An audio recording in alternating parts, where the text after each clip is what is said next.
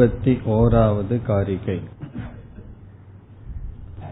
न भवत्यमृतं मर्त्यम्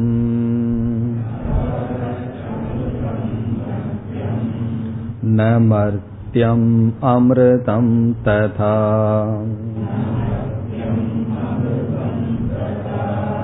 प्रकृतेरन्यथा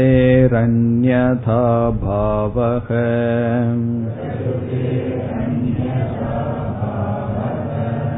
न कथञ्चित् भविष्यति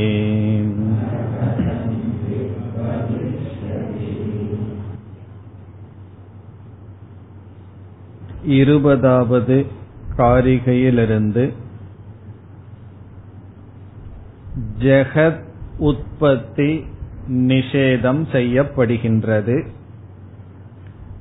முதலில் யுக்தியை பிரதானமாக கொண்டு ஜெகத் தோன்றவில்லை என்று நிலைநாட்டப்படுகின்றது.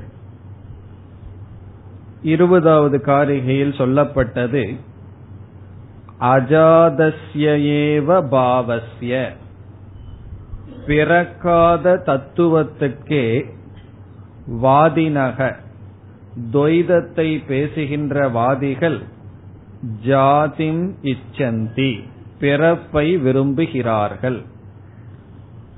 விரும்புகிறார்கள் என்றால் பிறக்கிறது என்று கருதுகிறார்கள்.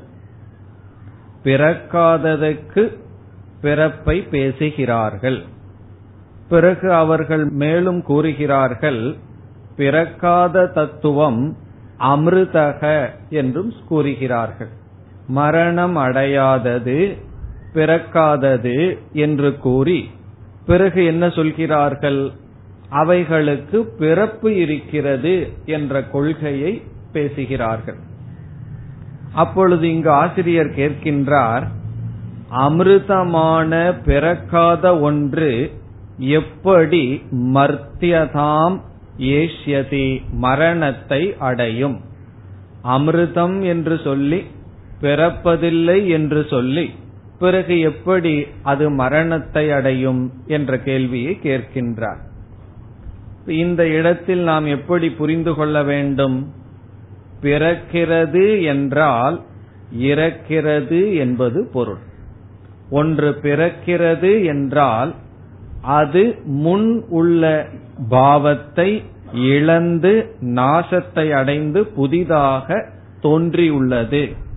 ஆகவே பிறத்தல் என்பதற்கு இங்கு ஆசிரியர் இறத்தல் என்று பொருள் கொண்டு விட்டார். இரத்தல் நடந்தால்தான் பிறத்தல் என்பது நடக்கும். ஆகவே பிறக்கிறது என்று சொன்னால் அது இறக்கிறது என்று பொருள்.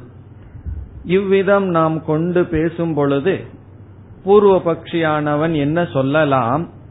நான் பிறக்கிறது என்ற சொல்லுக்கு மாறுகிறது என்று பொருள் கொள்கின்றேன். அதனுடைய அர்த்தம் என்ன? அமிர்தமாக இருப்பது மரணமடைவதாக மாறுகிறது.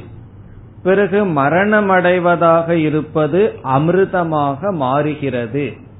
ஆகவே பிறத்தல் என்ற சொல்லுக்கு மாறுதல் என்ற பொருள் என்று பூர்வ பக்ஷி கூறினால் இருபத்தி ஓராவது காரிகையில் பதில் சொல்கின்றார்.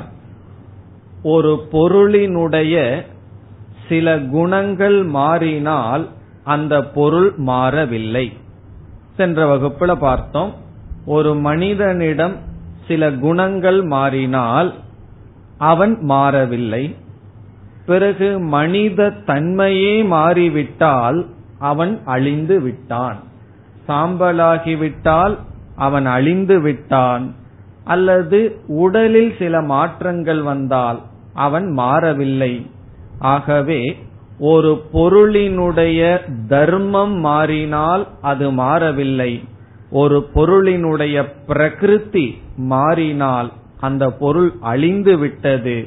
இதிலிருந்து ஒரு பொருளினுடைய பிரகிருதி மாறாது.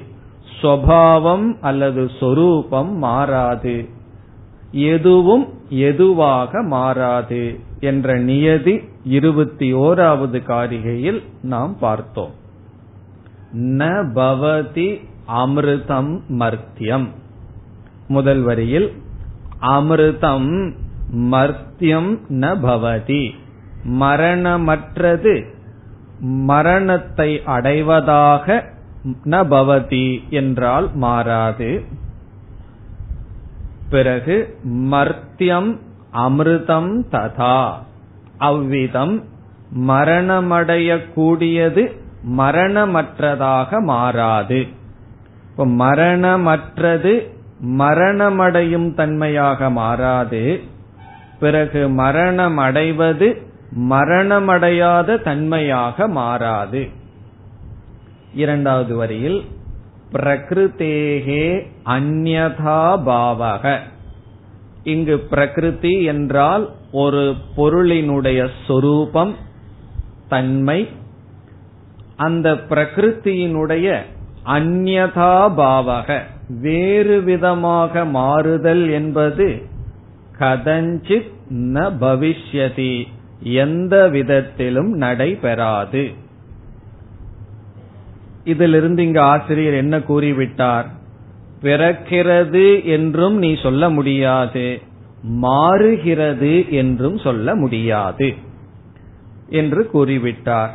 இனி இந்த கொள்கையை ஏற்றுக்கொள்ளவில்லை என்றால் என்ன தோஷம் வரும் என்று அடுத்த காரிகையில் கூறுகிறார் இருபத்தி இரண்டாவது காரிகை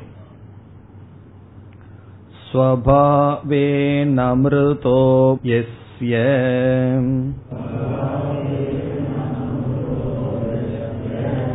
भावो गच्छति मर्त्यताम् कृतकेनामृतस्तस्य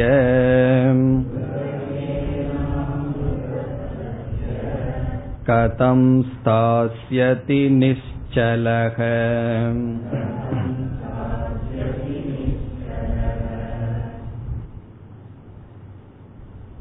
சென்ற காரிகையில் ஒரு பொருள் இனியொரு பொருளாக மாறாது என்ற நியதி சொல்லப்பட்டது. அந்த நியதியை ஏற்றுக்கொள்ளவில்லை என்றால் என்ன தோஷம் வரும் என்று இந்த காரிகையில் சொல்லப்படுகிறது. முன் சொன்ன யுக்தியை ஏற்றுக்கொள்ளவில்லை என்றால் வருகின்ற தோஷம். இப்ப முன் சொன்ன யுக்தி என்னன்னு நாம் மனதில் கொள்ள வேண்டும். ஒன்று இனி ஒன்றாக மாறாது என்பது தத்துவம் அல்லது யுக்தி.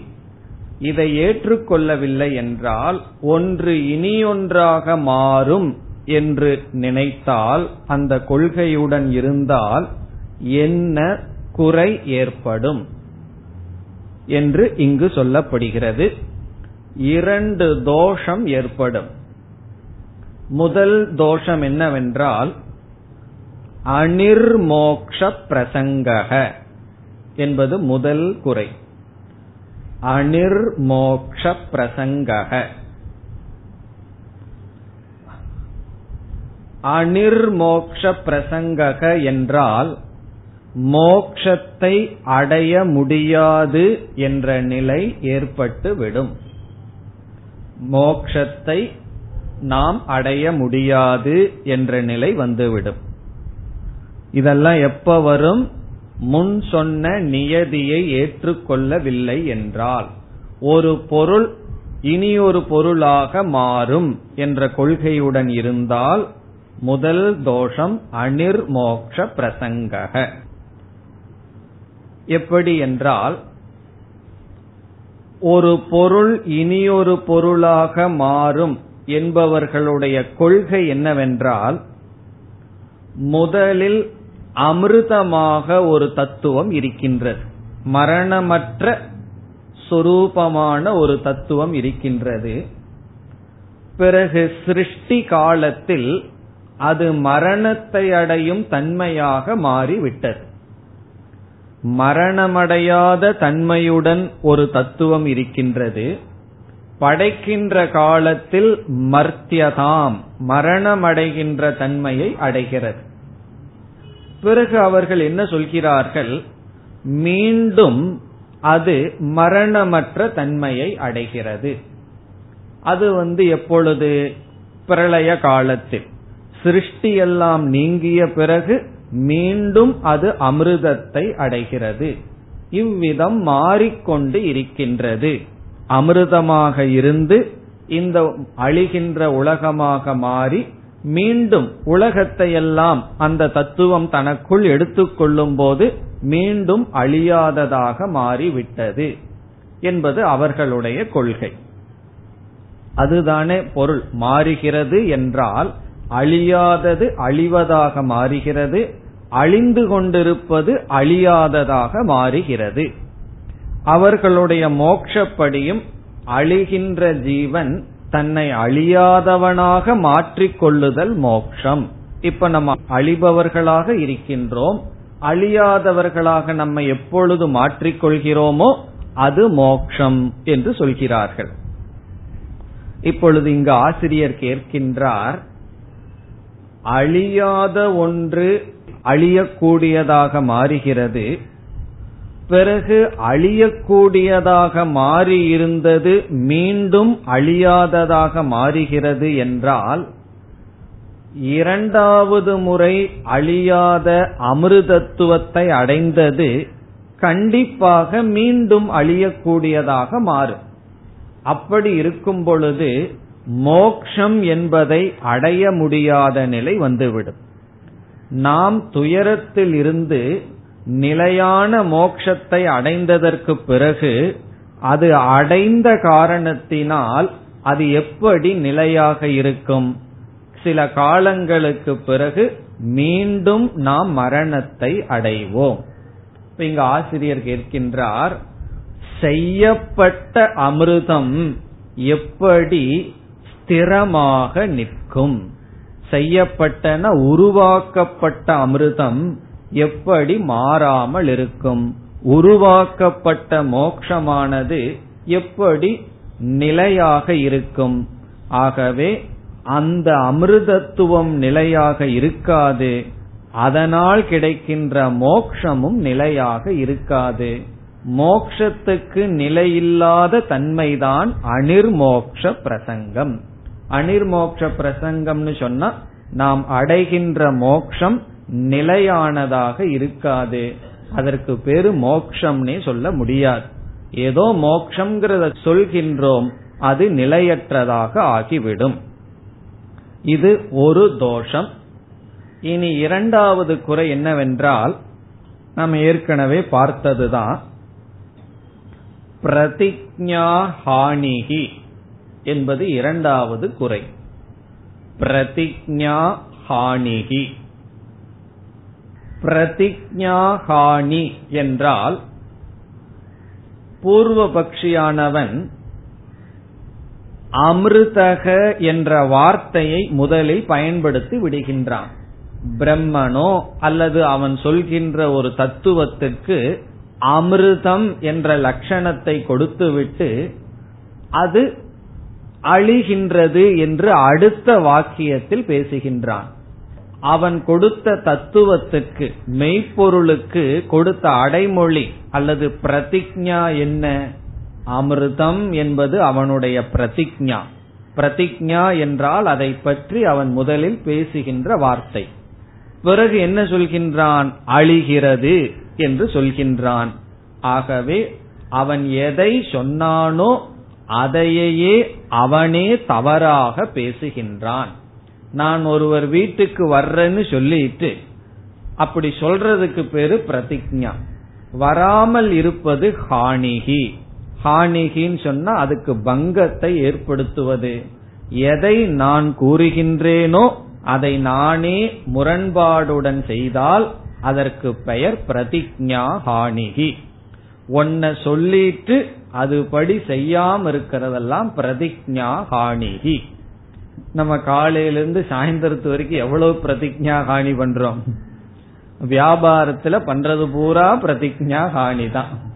இது இப்போ வந்துடுறேன்னு சொல்லுவார்கள். சொல்லும் போதே வரக்கூடாதுன்னு நினைச்சிட்டு சொல்றது. அப்படி நம்ம ஒன்ன சொல்லிட்டு நம்ம அதை பின்பற்றவில்லை. மாறி நடந்துட்டோம் மாறி பேசுறோம் அப்படின்னா பிரதிஜா ஹானி.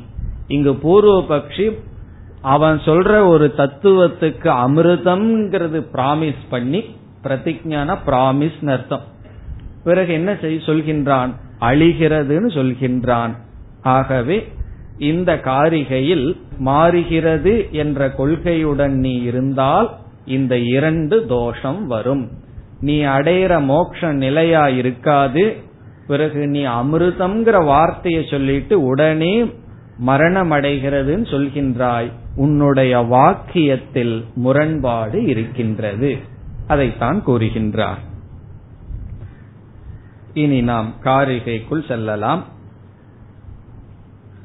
ஸ்வபாவேன அமிர்தக எஸ்ய எஸ்ய என்றால் எந்த மனிதனுடைய கொள்கைப்படி. எஸ்ய யாருக்கு? இங்கு எஸ்யங்கிறது பூர்வ பக்ஷிய குறிக்கின்றது. எவனுக்கு? எவனுடைய கருத்துப்படி. அவனுடைய கருத்தை ஆசிரியர் இங்கு சொல்கிறார். பூர்வ பக்ஷி என்ன கருத்து கொண்டுள்ளான்கிறத சொல்லி இப்படி கருத்தையுடைய உனக்கு இந்த நிலை ஏற்படும் என்று சொல்கிறார். இப்ப எஸ்ய எவனுடைய கருத்துப்படி? ஸ்வபாவேன அமிர்தக பாவக. ஸ்வபாவேன என்றால் இயற்கையாக சொரூபமாக சுவாவமாக அமிர்தக பாவக. அமிர்தகன மரணமற்ற பாவக தத்துவம். ஏதோ ஒரு தத்துவத்தை சொல்லி அந்த தத்துவம் சுவாவமா மரணமற்றது என்று நீ முதலில் சொல்கின்றாய். ஸ்வபாவேன அமிர்தக பாவக. இயற்கையாக மரணமற்ற தன்மையை உடைய தத்துவம் கச்சதி மர்த்தியதாம். மர்த்தியதாம் என்றால் மரணமடைகின்ற தன்மையை கச்சதி அடைகின்றது. சுவாவமாக மரணமற்ற தன்மையுடன் கூடிய தத்துவம் மரணமடைகின்ற தன்மையை அடைகின்றது என்று நீ சொல்கின்றாய். யாருடைய கருத்துப்படி இப்படி இருக்கிறதோ. இப்படி சொன்ன உடனே அவன் நம்மிடம் திருப்பி கேட்கலாம். நான் எப்பொழுது சொன்னேன் மரணமற்ற தன்மையான ஒரு தத்துவம் மரணத்தை அடைகிறது என்று எப்பொழுது சொன்னேன்னு நம்மிடம் கேட்டால் நம்ம என்ன திருப்பி கேட்போம்? நீ ஜாதிவாதியா அஜாதிவாதியான்னு கேட்போம். அஜாதவாதம் உனக்கு இருக்கா? ஜாதவாதம் உனக்கு இருக்கான்னு கேட்போம். அவன் என்ன சொல்லுவான்? நான் பிறத்தலை ஏற்றுக்கொள்கின்றேன் என்று சொல்வான். நான் அஜாதிவாதி அப்படின்னு சொன்னா இந்த கொள்கை அவனிடம் இருக்கார் பிறத்தலை ஏற்றுக்கொள்வேன்னு நீ சொன்னால் ஒன்று இறந்து இனி ஒன்று பிறக்கிறது. இப்ப பிரம்மன் வந்து பிறக்கிறது. பிரம்மனே இந்த உலகமா மாறுச்சுங்கிறது அவனுடைய கொள்கை. உண்மையாக பிறந்ததுங்கிறது உன்னுடைய கொள்கையாக இருப்பதனால் அந்த பிரம்மன் அழிந்துதான் உலகமாக ஆகியிருக்க வேண்டும். இல்லை மாறிவிட்டதுன்னு நீ சொல்லலாம். நாம் ஏற்கனவே கூறிவிட்டோம் எதுவும் எதுவாக மாறாது. அப்படி மாறுகிறது என்று சொன்னால் மீண்டும் அழிகின்றது என்றுதான் பொருள். ஆகவே யாருக்கு இப்படிப்பட்ட கருத்து இருக்கின்றதோ எப்படிப்பட்டது? அழியாத ஒன்று அழிவை அடைகின்றது என்று பிறகு இரண்டாவது வரிக்கு வந்தால் கிருதகேன அமிர்தக தஸ்ய. தஸ்ய அவனுக்கு இப்படிப்பட்ட கருத்தை உடையவனுக்கு இந்த இடத்துல ஒரு ஸ்டெப்ப நம்ம புரிந்து கொள்ள வேண்டும். அவன் முதல்ல என்னபடி சொல்லி இருக்கின்றான்? அமிர்தமானது மர்த்தியதாம் கச்சதின்னு சொல்லி இருக்கின்றான். அழியாதது அழிகின்ற தன்மையை அடைகிறதுன்னு சொல்லி இருக்கின்றான். பிறகு அவனே இனி ஒன்றையும் சொல்கின்றான். அதை இங்கு ஆசிரியர் குறிப்பிடவில்லை. நாம் சேர்த்திக் கொள்ள வேண்டும். அப்பொழுதுதான் இந்த வாக்கியம் பூர்ணமாகும். அது என்னவென்றால் அழியாதது அழிவதாக மாறி மீண்டும் அது அழியாததாக மாறியது என்பது அவனுடைய கொள்கை. அந்த வாக்கியத்தை இடையில சேர்த்திக்கணும். முதல் வரியில் என்ன சொல்லியிருக்கார்? அழியாதது அழிவதாக மாறுகிறது. பிறகு என்ன சொல்கின்றான்? இதெல்லாம் சிருஷ்டி காலத்துல நடந்திருக்கு. பிரளய காலத்துல என்ன ஆயிருக்கு சிருஷ்டி எல்லாம் வேண்டான்னு அந்த பிரம்மன் பேசாம இருக்கும்போது என்ன ஆகிவிட்டது? அழியக்கூடியது அனைத்தும் அழியாததாக மாறிவிட்டது. மீண்டும் பிரம்மனாக மாறிவிட்டது. சுருக்கமா புரிஞ்சுக்கணும்னா பிரம்ம உலகமா மாறிச்சு உலகம் மீண்டும் பிரம்மனாக மாறிவிட்டது என்பது அவனுடைய கொள்கை.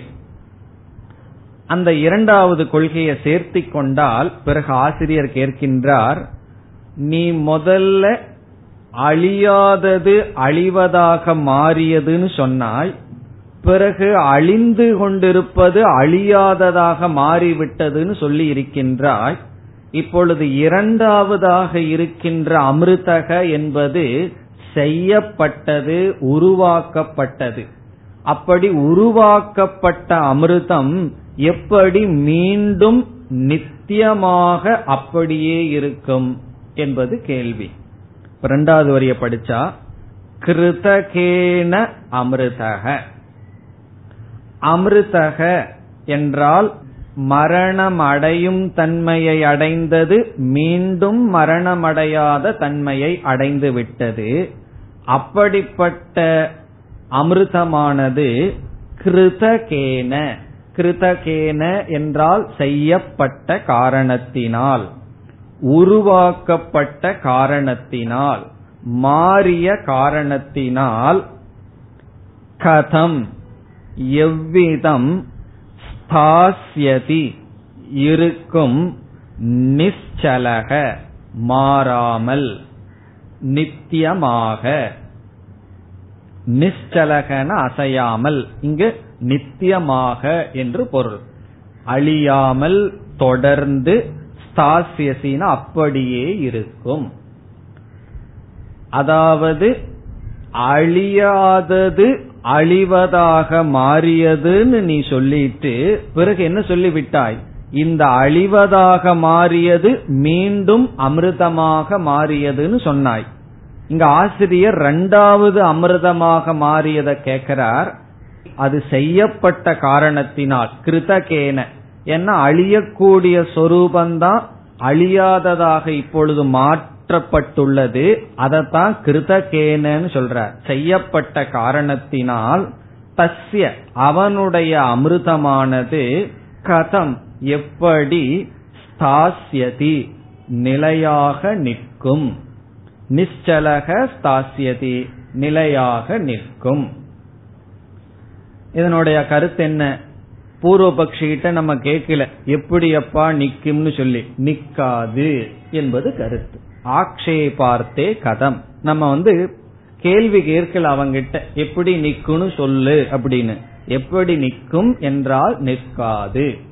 பிறகு என்ன நிற்காமல் போகட்டுமேன்னு சொன்னா அதுதான் அனிர்மோக்ஷ பிரசங்க நான் வந்து நித்தியமான மோக்ஷத்தை அடையணும்னு முயற்சி பண்ணா அந்த மோக்ஷம் நிலையற்றதாக இருக்கும். அதற்கு பேரு மோக்ஷம்னே சொல்ல முடியாது. இவ்விதம் யுக்தியினுடைய அடிப்படையில் பார்க்கும் பொழுது நமக்கு என்ன கிடைக்கின்றது? இந்த பிரபஞ்சம் என்பது உண்மையாக தோன்றியிருந்தால் இவ்வளவு தோஷங்கள் வருகின்றது. ஆகவே எதுவும் தோன்றவில்லை. ஜெகத்தானது தோன்றவில்லை என்று நாம் முதலில் யுக்தியையே பிரதானமாக கொண்டு இந்த உலகம் தோன்றவில்லை என்று பார்த்தோம் இனி அடுத்த காரிகையிலிருந்து ஸ்ருதியை மூலமாக வைத்து இந்த கருத்தை பார்க்க இருக்கின்றோம் இருபத்தி மூன்று भूततो भूततो वापि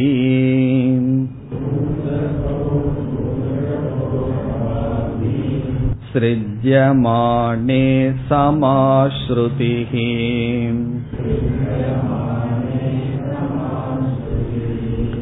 निश्चितं युक्तियुक्तं च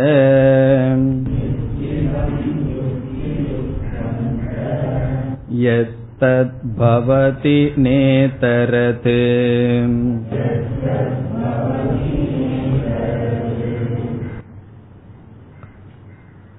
இருபத்தி மூன்றாவது காரிகையிலிருந்து இருபத்தி ஆறாவது காரிகை வரை ஸ்ருதியை பிரதானமாக கொண்டு ஜெகத் நிஷேதம்.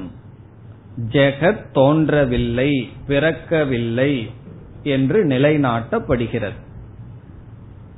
இதுதான் நமக்கு முக்கியம்.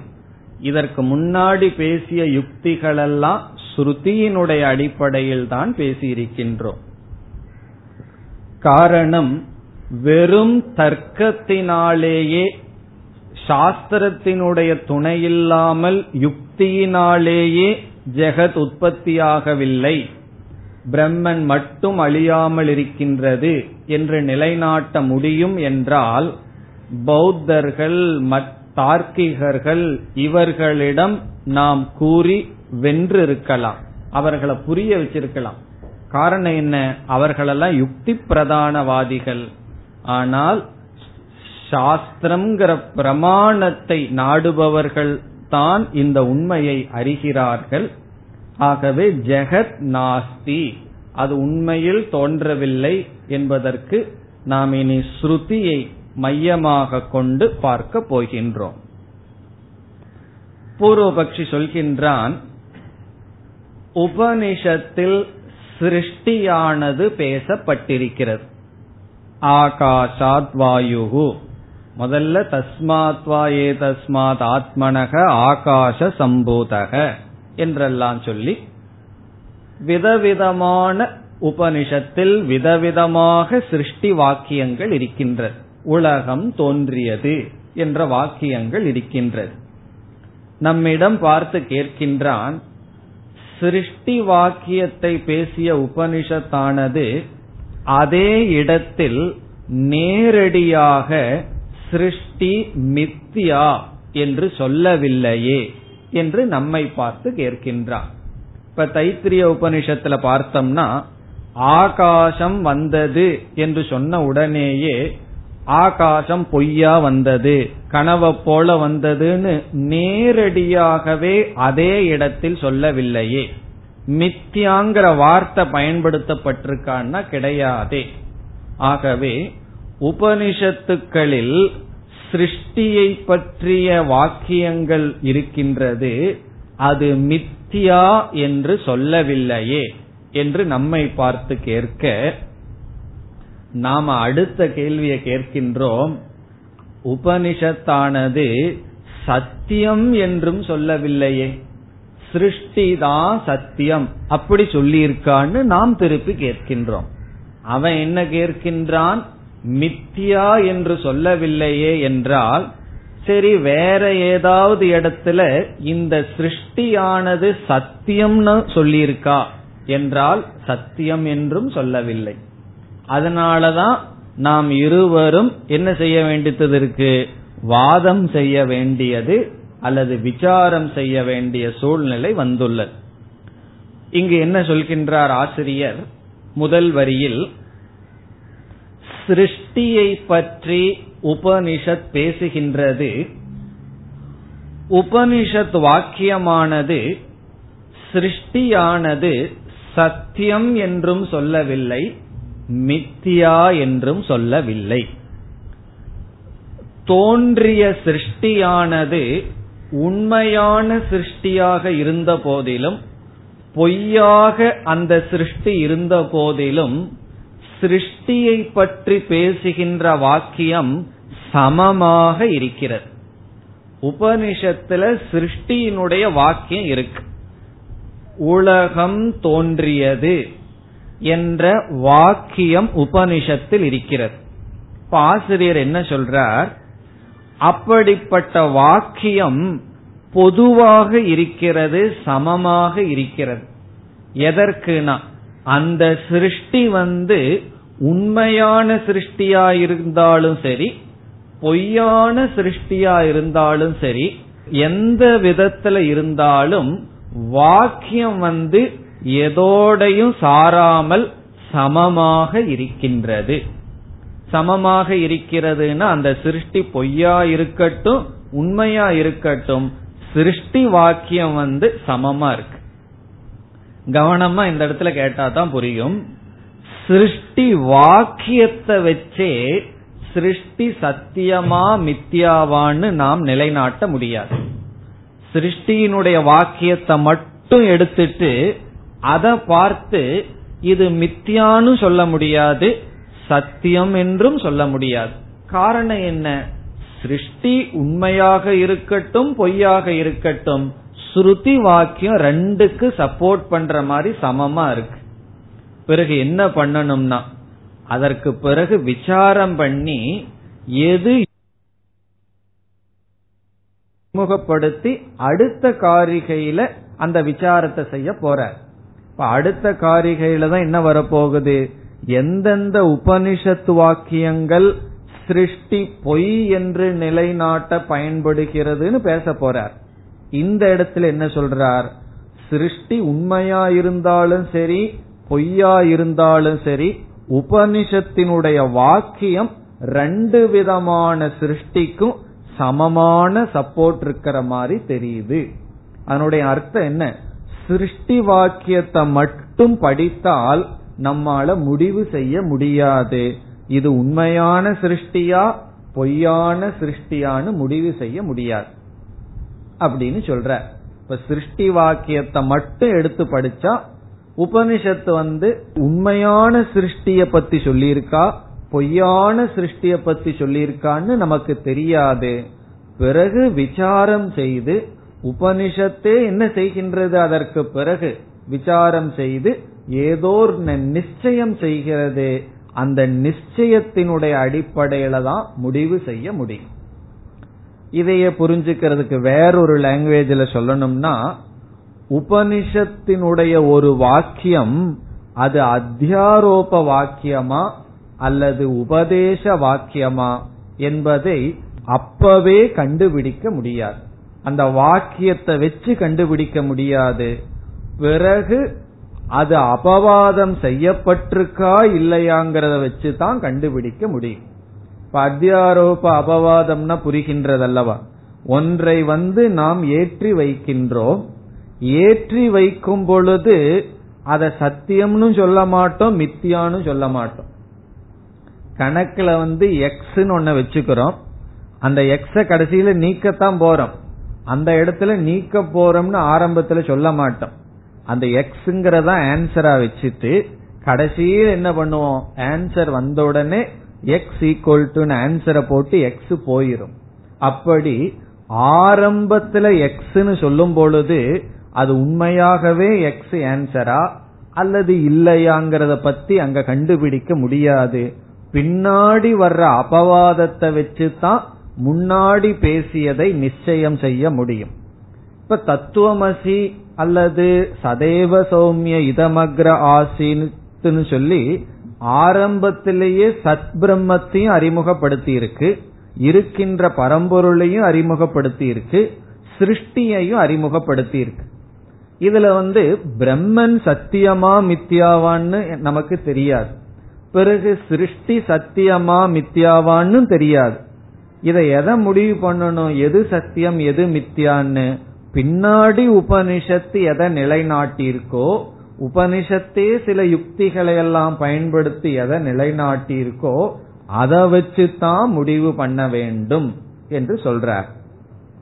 இந்த காரிகை வந்து உபனிஷத்தை நாம் எப்படி அணுக வேண்டும் என்ற முறையை கற்றுக் கொடுக்கிறது. வெறும் உபனிஷத்தை படிச்சோம் அப்படின்னா அறிவு வராது. அதை படிக்க வேண்டிய முறை சொல்லப்படுகின்றது. அதை படிச்ச உடனே அப்படியே பொருள் எடுத்து சத்தியம் மித்தியான்னெல்லாம் நாம் முடிவு செய்ய முடியாது என்று சொல்கிறார். இப்பொழுது காரிகைக்குள் சென்றால் பூததக அபூததக வா அபி. சிருஜ்யமானே சமா ஸ்ருதிகி சிருஜ்யமானே படைக்கின்ற விஷயத்தில் அல்லது படைப்பை பற்றி பேசுகின்ற விஷயத்தில் வாக்கியங்களில் படைக்கின்ற விஷயத்தில் படைப்பை பற்றி பேசுகின்ற விஷயத்தில் ஸ்ருதிகி சமா. ஸ்ருதிகின உபனிஷத்தானது சமா என்றால் சமமாக இருக்கின்றது. படைக்கின்ற விஷயத்தில் உபனிஷத்தானது சமமாக இருக்கின்றது.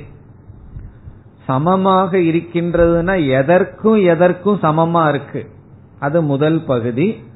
பூததக வா அபூததக வா.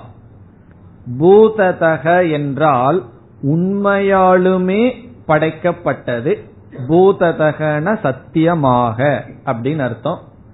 அபூததக என்றால் மித்யாவாக பொய்யாக என்று பொருள். பூததகன உண்மையாக அபூததகவாபி பொய்யாக. இப்ப சேர்த்து படிச்ச என்ன புரிகின்றது? சிருஜ்யமானே படைக்கப்பட்ட விஷயமானது உண்மையாகவா அல்லது பொய்யாகவா என்ற விஷயத்தில் ஸ்ருதிகி சமா. ஸ்ருதி வாக்கியத்தை படிச்சா அது நமக்கு சமமா தெரியும். நமக்கு வந்து வேறுபாடே தெரியாது. அந்த சிருஷ்டி வாக்கியத்தை மட்டும் படிக்கும்போது நம்மால் கண்டுகொள்ளவே முடியாது. இது உண்மையான சிருஷ்டியா அல்லது பொய்யான சிருஷ்டியா என்று கண்டுகொள்ள முடியாது. அப்படி கண்டுகொள்ள முடியாத காரணத்தினாலதான இவ்வளவு சர்ச்சை விசாரம் எல்லாம் நடந்து கொண்டு இருக்கின்ற இது ஆசிரியர் சொல்றார் கண்டுகொள்ள முடியாது. இத நல்லா புரிஞ்சுக்கணும்னா அந்த அத்தியாரோபம் அபவாதத்தை நினைச்சா புரிஞ்சிடும் சாஸ்திரம் வந்து அத்தியாரோபம் செய்யும் பொழுது சத்தியமாகத்தான் அதை காட்டும். உதாரணமா அன்னமய கோஷக ஆத்மா அப்படின்னு சொல்லும் பொழுது அதை மட்டும் படிச்சுட்டு அதுக்கப்புறம் உபனிஷத்துக்கு வரலன்னு வச்சுக்குவோமே. என்ன முடிவு செய்வான்? இந்த உடல் தான் ஆத்மான்னு உபனிஷத் போதிக்கிறது. அந்த இடத்துல பொய்யாக சொல்றேன்னெல்லாம் சொல்லாது. சத்தியமாகத்தான் காட்டும். சத்தியமாக காட்டுறேன்னு சொல்லாது. அதுதான் உண்மை பொருள்னு சொல்லும். பிறகு அதை நீக்கிட்டு அடுத்ததை காட்டும். அப்படி சிருஷ்டி பேசப்பட்டிருக்கு.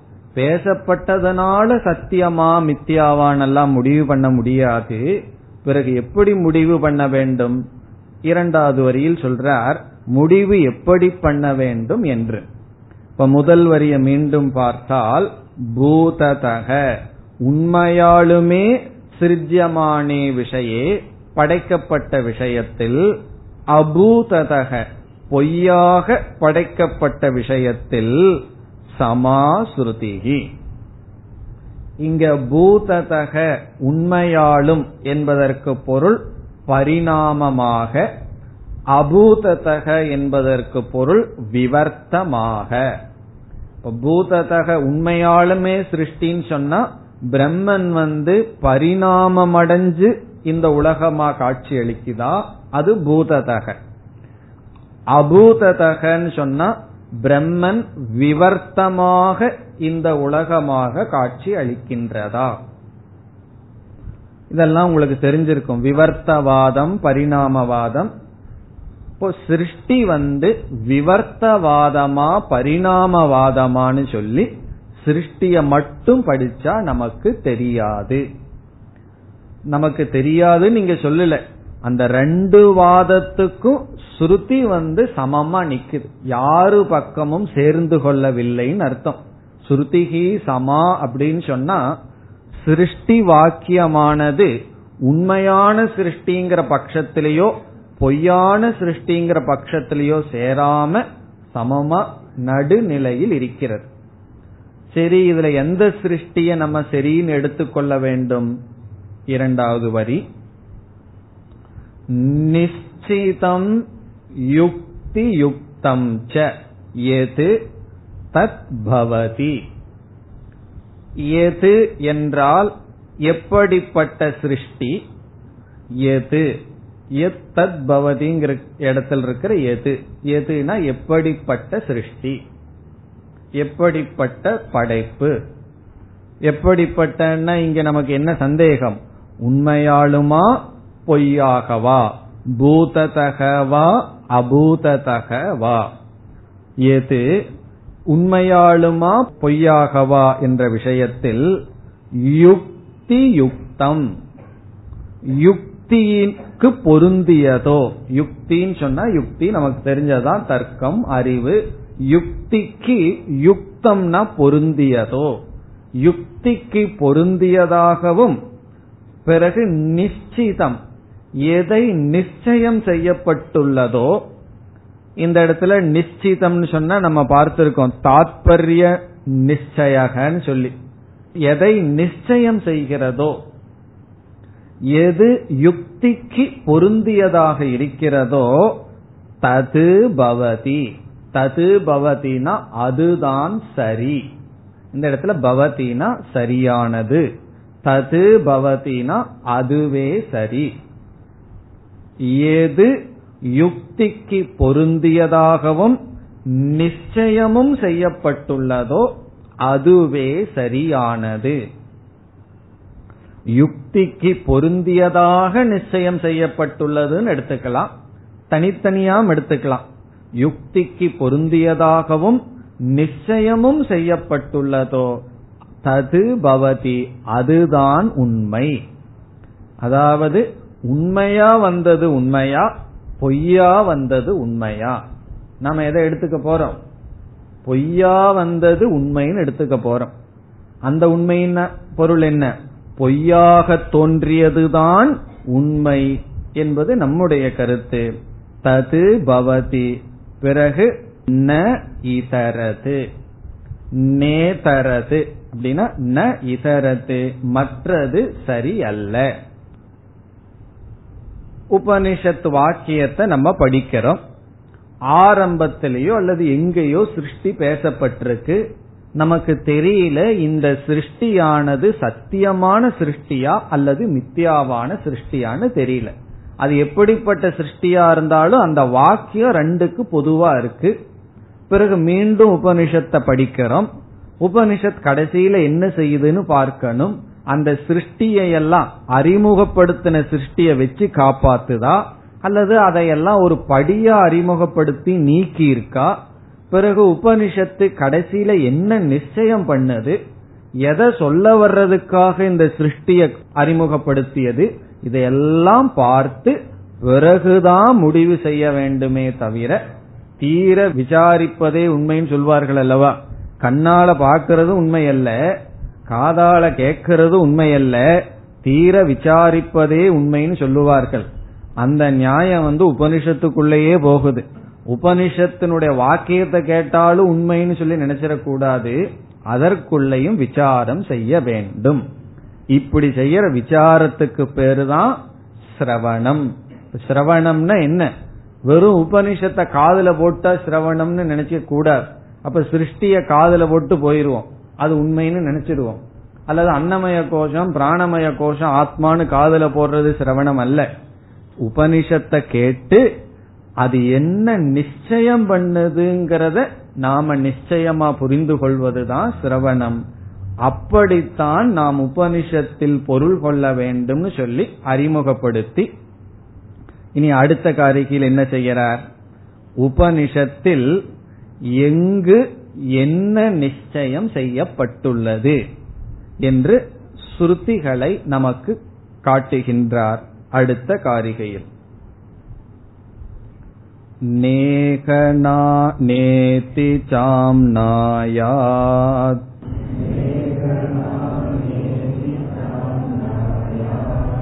इन्द्रो मायाभिरित्यपि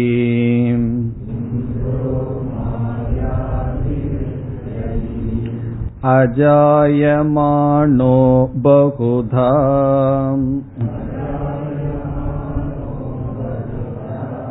मायया जायते तु सः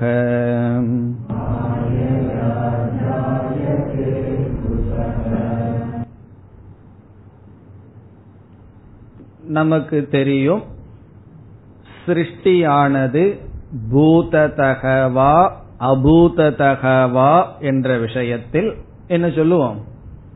அபூததக யாரும் பூததகன்னு போடலையே. அபூததக பொய்யாக சிருஷ்டி வந்துள்ளது. சிருஷ்டியானது உண்மை அல்ல என்பதை நாம் படித்துள்ளோம்.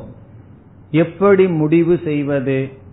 உபனிஷத்துல சமமா இருக்கே. எப்படி முடிவு செய்வது என்றால் சிருஷ்டி அத்தியாரோபம் காரணம் என்ன அபவாத வாக்கியங்களை இங்கு கொடுக்கின்றார். இந்த இடத்துல உபனிஷத் என்ன செய்துள்ளது?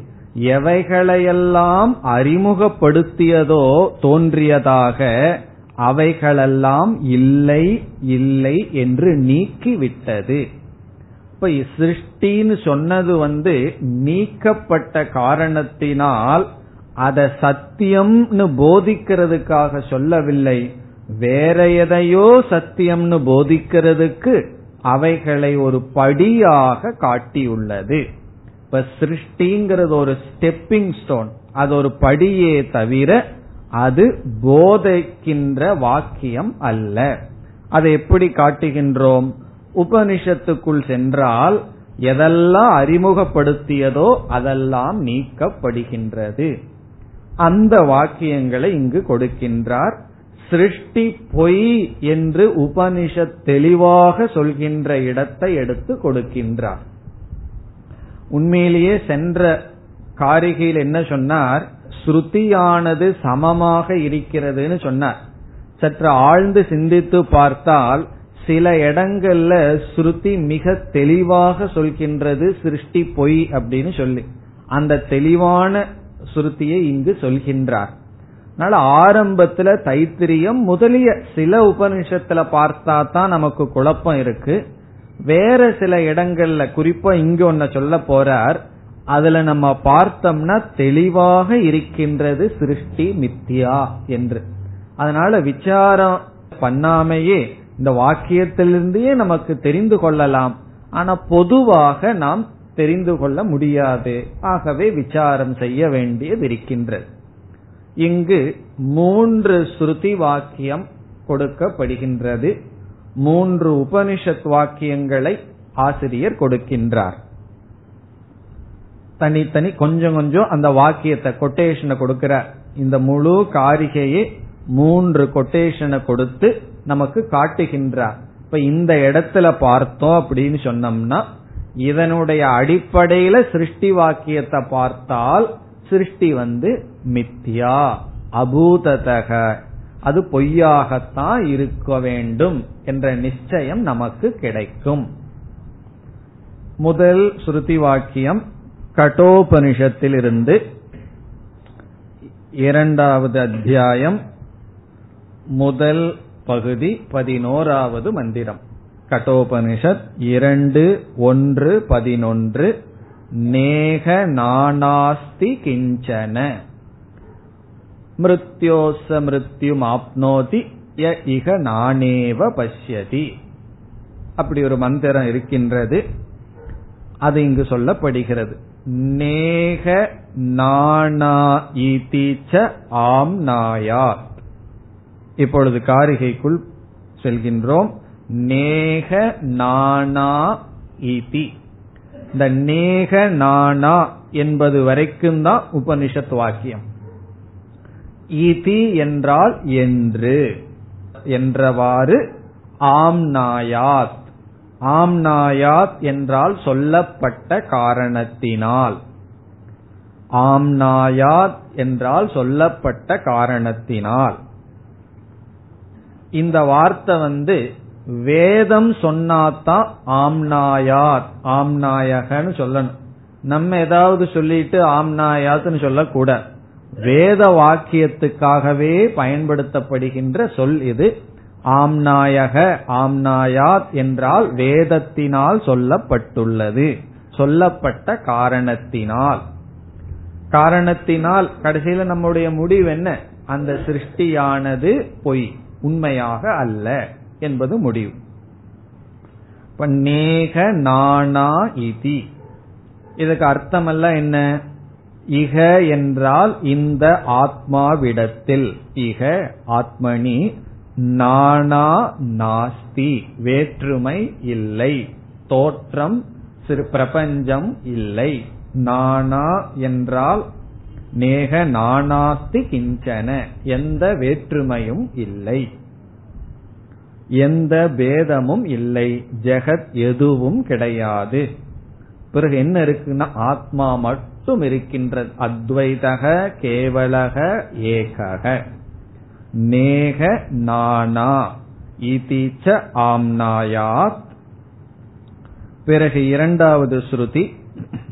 இந்திரக மாயாபிகி இதி அபி. ஆம்னாயாத்னு சேர்த்திக்கணும். இந்திரக மாயாபிகிங்கிற வரைக்கும் தான் ஸ்ருதி வாக்கியம்.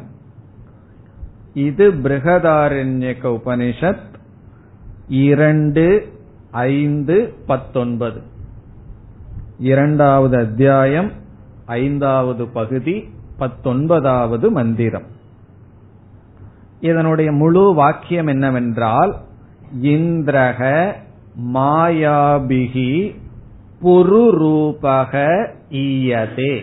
அதுதான் முழு வாக்கியம்.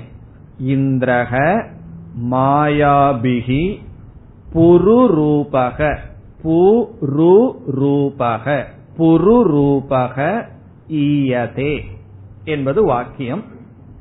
இதனுடைய பொருள் இந்திரக என்றால் பிரம்ம ஈஸ்வரன் இந்திரக பரம்பொருள் மாயாபிகி என்றால் பொய்யாக மாயாபிகி பொய்யாக புருரூபக என்றால் பகுரூபக பலவிதமான ரூபங்களுடன் புரு என்றால் பகு விதவிதமான ரூபங்களாக ஈயதே என்றால் பிரதீயதே காட்சி அளிக்கிறார் தோன்றுகிறார்.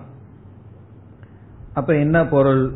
ஈஸ்வரன் பொய்யாக மாயையாக பலவிதமாக தோன்றுகிறார். இப்போ ஏற்கனவே இதெல்லாம் தோன்றியிருக்குன்னு சொல்லிட்டு உபனிஷத் என்ன சொல்லுது? அந்த ஈஸ்வரன் உண்மையாக தோன்றவில்லை. மாயாபிகி உபாதிபிகி அப்படின்னு அர்த்தம். மாயான உபாதி அல்லது பொய்யாக தோன்றுகிறார்.